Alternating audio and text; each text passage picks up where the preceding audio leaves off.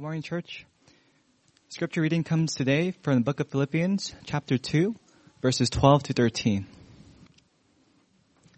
Therefore, my beloved, as you have always obeyed, so now, not only as in my presence, but much more in my absence, work out your own salvation with fear and trembling. For it is God who works in you, both to will and to work for his good pleasure. This is the word of the Lord.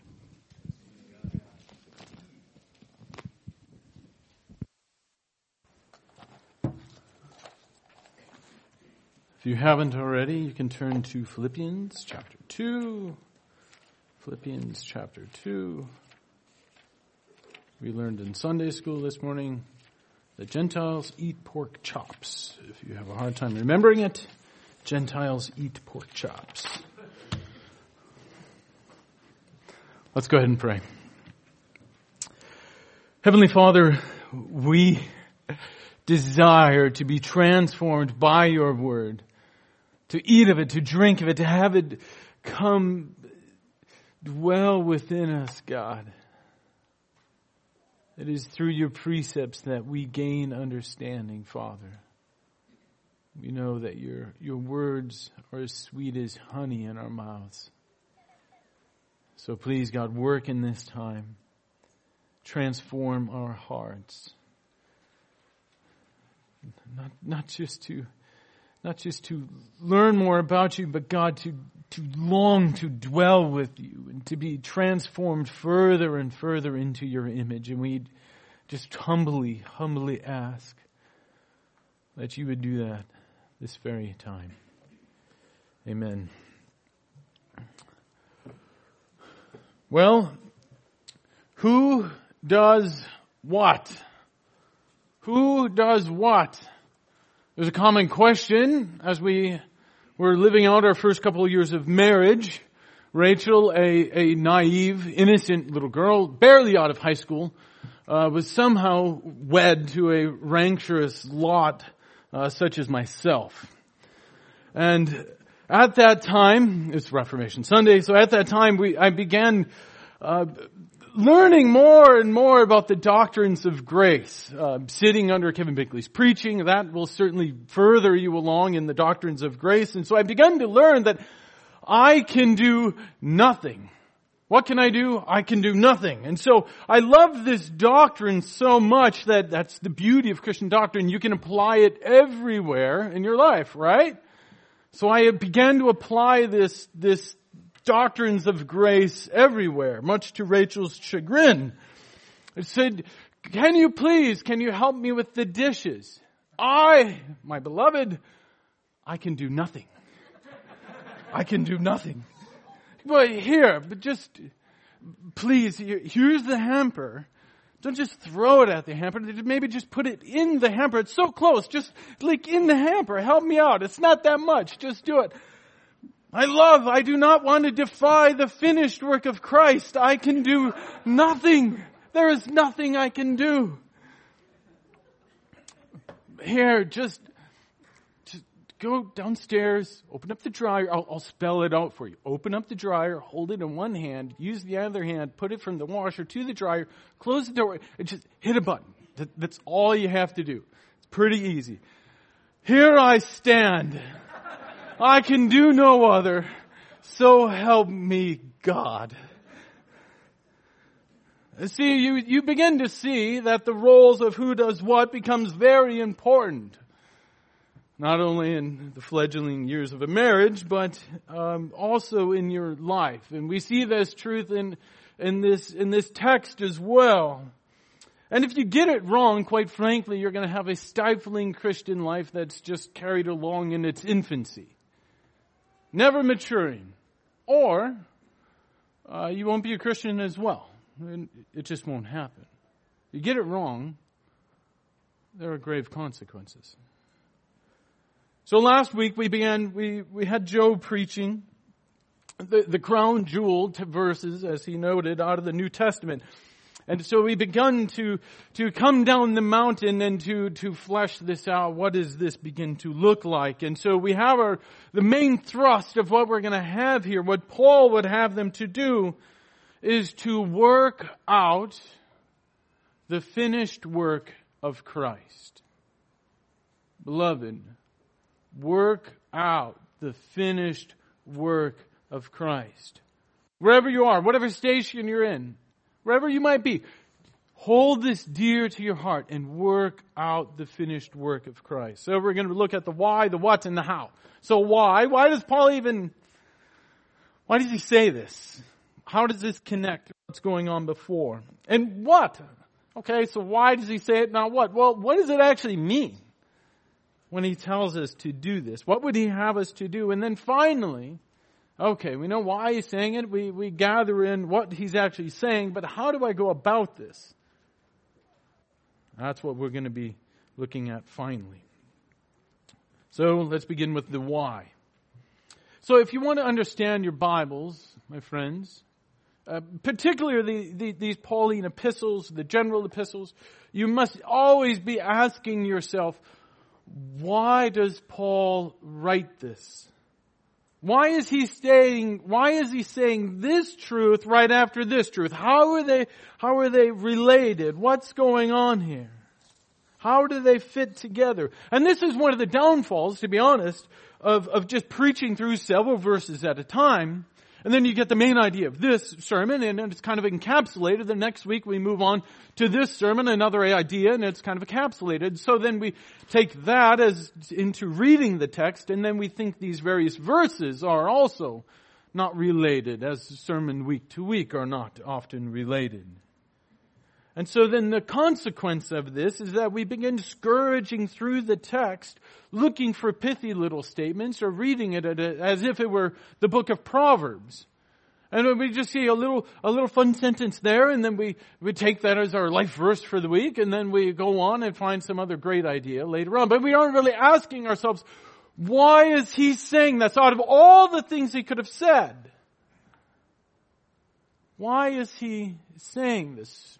Grammatically, as you're doing um, working through that, and and um, choice implies meaning. He could have said anything, but he said these specific words. He chose these words to write down so that there's a meaning behind why he picked these particular verses. So we must ask ourselves why. So we get to the first word. Therefore. And you begin then to go what's he connecting? Why is he connecting these in this way? And it's the first time we encounter this word throughout the whole epistle. So what it does is it reaches back throughout the whole text, the immediate context more spe- specifically, but since it's the first time the reader can infer, it goes all the way back up, all the way up to the top. So he says, so we could say, I'm sure that, that he who began a good work in you will bring it about to completion in the day of Christ. Therefore, work out your own salvation with fear and trembling. Or you, you I hold you in my heart. You, you are partakers of with me of grace. Therefore, work out your own salvation with fear and trembling. Or he goes on, I, I pray that your love may abound more and more. Therefore, work out your salvation with fear and trembling. And so it reaches back, I would contend, it reaches back to the whole book, going all the way up. But more specifically, right to these immediate verses that Joe was preaching on last week. This beautiful synopsis of, of who Christ is and what he has done this old hymn of the early church. Though he was in the form of God, he did not regard equality with God as something to be grasped. Paul is writing. But he, he emptied himself, taking the form of a servant, being born in the likeness of men, and being found in human form. What did he do? He humbled himself by coming obedient to the point of death, even death on a cross. Therefore, Therefore, in light of all that Christ has done, in the light of all who He is, therefore, my beloved, work out your own salvation with fear and trembling. See, who we are and what we do is directly tied to who Christ is and what He has done. We don't deviate. That's the Christian life is that we walk in this path. For us to claim that we are followers of Christ and to do anything but to emulate Him in His obedience is foolishness. Either it mocks our faith or much, much worse, it mocks the one whom we claim to follow. Christ. Paul is saying, Christ, you see him there. He's walking in full obedience. He emptied himself. He's fully obedient to the Father. He humbled himself to the point of death. And a humbling death on that. Therefore, my beloved, those whom I love, therefore, work out your salvation with fear and with trembling. So before moving forward, I just want you to see that, that all that we are, all that we do is in, inherently tied into who Christ is and what He has done. And it goes on, therefore my beloved, and He has this tender love for them. It's now in the early 60s of the first century. And uh, he had planted this church maybe 10 years earlier on his first missionary journey, he goes, or on his second missionary journey, he goes through again on his third missionary journey. And he separated with them, separated from them with, with hundreds of miles, but he's calling them and bringing them in close. He's going to give them a nice jab to the gut here pretty soon, but he pulls them in pretty close. And you can see that if possible, this is kind of an aside, but if possible, my friends, never let your, your, your rebuke go beyond your friendship. I have done this and I've caused great damage to people in their walk in the faith. Being forceful when there wasn't the foundation of a friendship. You don't have to laugh out loud. Being forceful when there wasn't the foundation of a friendship uh, to, to build it upon. And so here is, he's encouraging them, you know. I, I, I, I want you to obey. I know you've always obeyed when I was around and, and Paul, they have this great love. Again, they've known each other for 10 years now. He's seen them grow in the faith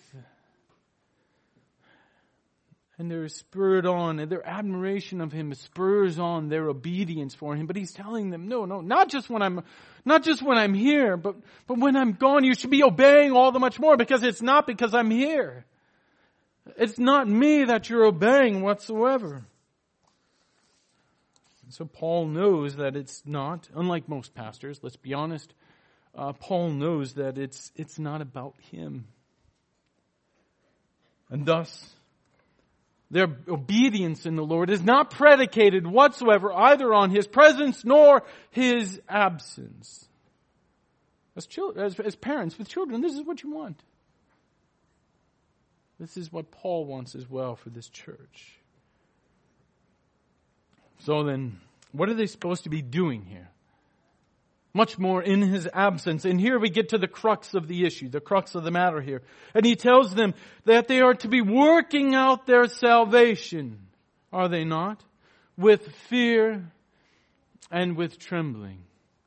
And we come to these verses and they are, there's two ditches on both sides.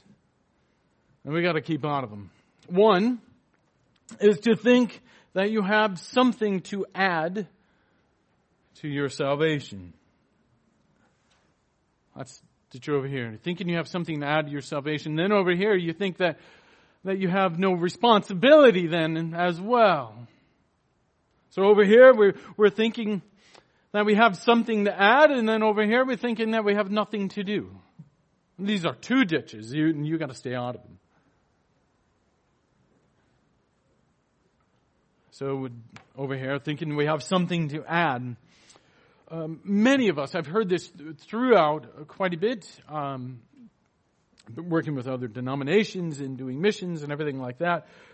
People would latch onto this verse, will they not, as a means by which they're able to say that we can have something to add to our salvation. And they, don't quite know how to delineate it. Either it's a, a little bit of us and a, a, little bit of God, or either a little, a lot of God and just, just a little bit of us. But, um, according to Luther's own words, in, in, his writings to Erasmus, who's there's going back and forth, you see this in bondage of will. This is the reason for the Reformation. As Luther is saying that we have nothing to add we have no, we, we, no will, no be, to go beyond our desire to sin. We have no will in and of ourselves, but to sin. And when we do this, my friends, this is why it's a dreadful thing. It's not just uh, bad theology that people like to nitpick on. So what you're doing when this, when you say it's, it's a whole lot of God and just a little bit of me, what you're doing is robbing God of His rightful glory. That He has chosen you out from before the foundation of the world and set you as this jewel and sanctified you and, and, and saved you to worship Him. Don't rob God of His glory. It is entirely rooted in yourself, in, in, in His glory and in His work. And so Paul is telling us to work, work out our salvation. Work out our salvation. He's not saying work for your salvation, work up to your salvation, or work into your salvation. None of that. What he is doing is telling them to work out, look in the next verse, what God has already worked into us. God works it into us, we work it out of it. As God's not working into us, we have nothing to work out. Nothing whatsoever. So we see this. It's, it's throughout the whole Bible. So God redeems his people out of Egypt, and things are going well until they come up to this Red Sea and there's sand over here and miles of sand over here and chariots in uh, metal glistening in the sun behind them. And Moses tells the people in Exodus 14, fear not, stand firm and see the salvation of the Lord, which he will work for you today. And God delivers them and then they get on the other side and they begin, Moses sings this beautiful song in Exodus 15. He says, I will sing to the Lord for he has triumphed gloriously. The horse and the rider he has thrown into the sea. The Lord is my strength and my song. He, he alone, he alone, he is my salvation.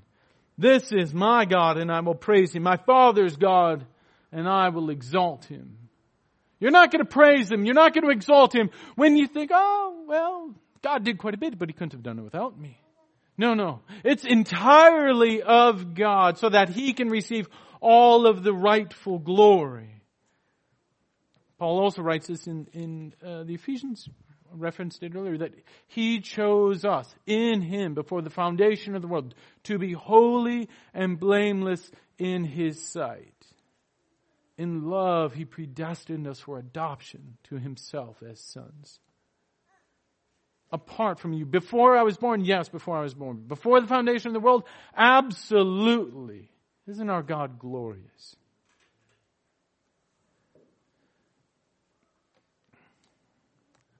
Paul also continues on in, in Ephesians that we were dead.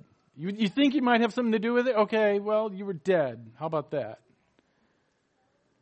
You were dead in your trespasses and sin, but God, being rich in mercy, has made us alive together with Christ. And He has raised us up and seated us with Him in the heavenly places. How? In Christ. Not in and of ourselves, no, through the work of Christ. So that in the coming ages, He might show the immeasurable riches of His grace and kindness towards us again in and through Jesus Christ. For by grace, here you get to it. For by grace you have been saved through faith. It's not your own doing, it's a gift of God, not the result of works, so that no one may boast, which is inherently what you're doing when you say, it's a whole lot of God and just a little bit of me.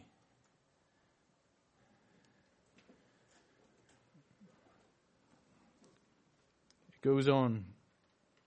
Second Timothy, when I'm going to beat this so you don't fall into this ditch. He who saved us and called us to a holy calling. Sounds good. Can I do something with that? Well, okay. Let me be really clear, Paul says. Not because of our works. Well, why? Well, uh, let me tell you. But because of his own purpose and grace, which he gave to us in Christ Jesus before the ages began. And then finally, these words on the cross, tetelestai. It is finished. The work of Christ is finished. We contribute nothing to it. Well, Edwards does say the only thing that we uh, contribute nothing to our salvation, less except the sin that has required the salvation to come about. You want to add something in? Yes, you, you add you add sin. Congratulations. There you go. So we see this, Paul is telling us, work out your salvation. That what God has placed in you from before the ages, from before the time began. Work this out, what God has placed in you. Don't, don't work to your salvation. Don't work up to your salvation. No, work out the salvation that God has placed in you. Okay, so ditch one. We're not going to go in that ditch. Fantastic. Ditch number two. Hold on. This is one we fall into thinking that we have nothing to do. So you want, you want to put it in categorical terms. You have your justification over here. Of course, I cannot be justified except through Christ and Christ alone. But then you get over here, sanctification. Don't conflate the two. Sanctification. We're operative in this. Don't think just because God has saved you that you then come over here to your sanctification, to your responsibility and think that you have no responsibility. Did God do all the work? Absolutely. Are we responsible? Absolutely. So we work out our salvation with fear and trembling. We know that it is complete, but yet we still participate in it. Again, we don't participate in this justification or that God's choosing us before the foundation of the world, but we do participate in this, in the sanctification over here. So right in the, go back to Ephesians Right when Paul is saying it is by grace that we have been saved through faith.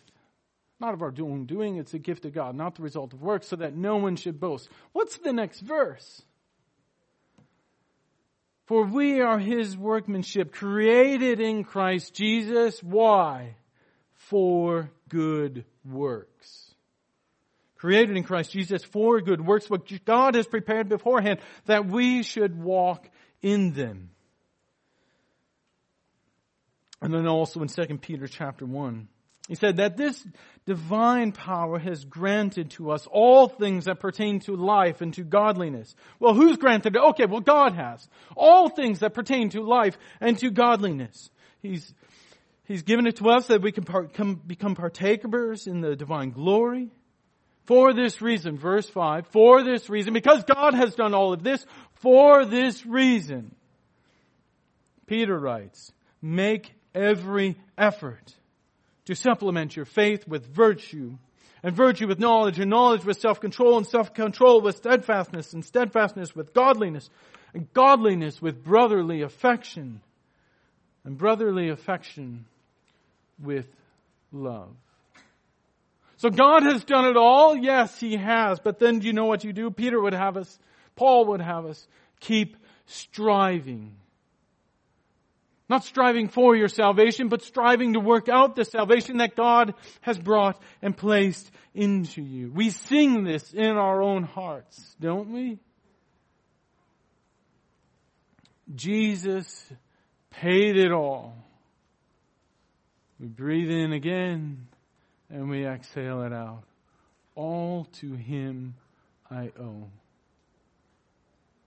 They can't be separated. Has God done all of the work? Absolutely. For His glory. Are we responsible? Absolutely. To work out our salvation with fear and with trembling. And so I hope you see that Paul has no category for Christianity that is not entirely dependent upon Jesus Christ. Uh, so one, that's not entirely dependent upon Jesus Christ. Uh, two, that is not seek to follow him earnestly. Imagine the Israelites. So they get delivered out of, out of Egypt. And they carried through desert with scorpions and snakes and heat and, and very little water, but just enough. And they get to the Jordan and they think, oh, well then there's nothing to do. And they cross the Jordan and they don't clear the land. Imagine that. That is much of our own lives.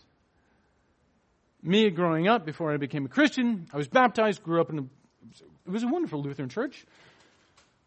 Uh, baptized as an infant, and you think, I'm good. I'm fantastic. I could do all sorts of terrible, wretchedly God dishonoring things, but hey, I was baptized. I don't remember it. I think there might be a picture maybe somewhere, but I do know that it was baptized. And so I'm good.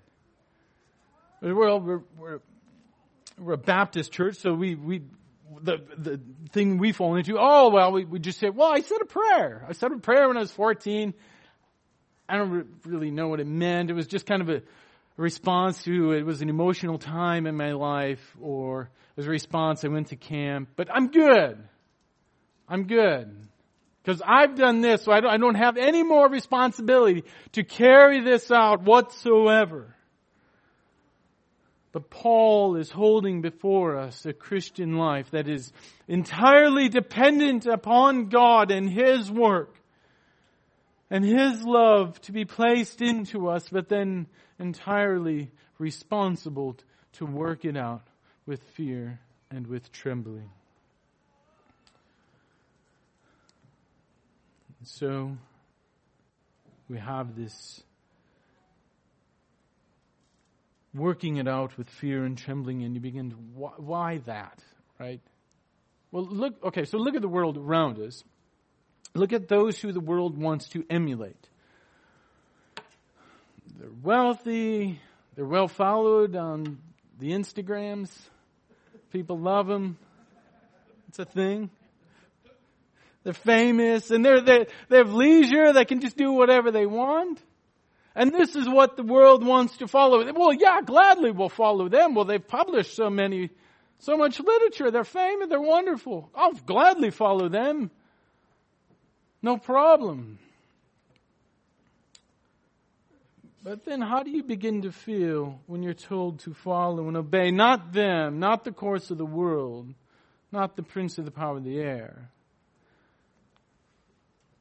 But you're called to follow the one who had it all, but he gave it up. Indeed, he, he was God, but, and he emptied himself. Joe made a great point that it's not so much what did he empty himself of, but what did he empty himself into? And he emptied himself into flesh. And here he is walking the path of obedience and, and he humbled himself. And he humbled himself, so he is coming down from the throne room of God, and he becomes, pours himself into, empties himself into the flesh, and then he humbles himself to the point of death. But not only that, to death upon the cross. Utterly shameful. Yeah, go ahead and follow that. Well, how, else are you to do it? You're to do it with a carefree heart? Is that how you're to follow this Savior? When that is the standard that's put before you? Well, we're going to do it with joy, obviously, but we're going to do it with fear and with trembling, for we know that He has called His own Son to walk in this path of obedience, and it led Him to death. This very Son, whom is His beloved Son. We should never be surprised nor turn away from the life that, of obedience that God has called us to. This is a standard that's put out before us. And it's, Paul is saying, okay, follow it. I'm not here. Much more in my absence. Go ahead and follow it. Work it out with fear and with trembling. And I know what you're thinking. I try and I try and I try. But I can't. Don't you realize that? burned out. I can't do it. And you're exactly right. You can't. Go to the next verse. For it is God who works in you, both to will and to work for his good pleasure. So when you say, I can't do it, you're right. You can't. We must obey, absolutely. But can we do it on our own? Absolutely not. I've used another verse here from Colossians 1. Paul writes, At him we proclaim, warning everyone and teaching everyone with all wisdom, that we might present everyone mature in Christ. This is Paul's desire for all of his ministerial work. For this I toil, struggling. Here he is. Paul's the one toiling. Paul's the one struggling. How does he do it? With all of his God the Father's energy that He has worked within me. So we toil and we struggle, absolutely, but it is God who gives us the energy? Absolutely. So just think of it this way. Emily's here and she's playing the violin, right? She plays it, she's the one playing, but it's the violin that's resonating out her music. We are the violin. And God is the one who makes it. He cuts down the tree, he cuts all the wood right, he polishes it, he's, he's got it glued together. He takes the little scroll at the end of the neck and it's beautifully shaped to show what a master craftsman he is. He gets the bridge all set, he puts the four strings in. And he gets it tuned. And he gets this bow and he makes it. And it's not too stiff and it's not too flimsy. It's just right. He gets the hair and he rosins it all up. And the song, well, the song is already written, my friend. Is it not? The work is already finished. The song is already written. It just must be played out. And he pulls the violin up to his shoulder and he begins to play. So beautifully. And is the violin the one playing? Yes. But what inherently is it doing? It can't do it on its own, right? We've never seen a violin play itself. That's never going to happen. But it is the job of the, of the violin to resonate the glory of its master. And that is what we are doing. You, my friends, are in the hands of God. And your job is to simply resonate His glory. It is Him that will will it, and it is Him that will work it for His good pleasure. So, what does this look like in your life? And to be honest, you know what? As the violin plays, every note is different. But when God draws the bow across the string of your life, your job is to obey and resonate the glory of God. Might be mountains and valleys, good times and bad, songs of joy and songs of sorrow. But whatever it is, you keep playing for you must unto his glory. Because if you don't, he'll look at it and you'll be cast aside. Not that you have become unfit, but you're displaying that you never were fit to be played. For us, coming off what Adam has said, for us it's been several miscarriages, holding our daughter Emma as she breathes her last and crosses the Jordan into eternal rest. But what do you do? You work out your salvation with fear and trembling. Maybe for some of you, it's actually loving your wife.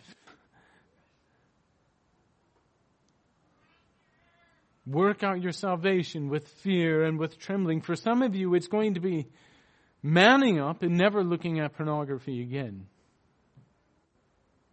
And that is how you will work out your salvation with fear and with trembling, or it's just staying sober. And that will be the anthem of your life is the fact that, you know what? I'm sober today. God has willed it and He will work it for His good pleasure. For some of you, maybe it's finding a church and getting invested in sticking it out through the good and through the bad. And this is how you display God's work in your own life.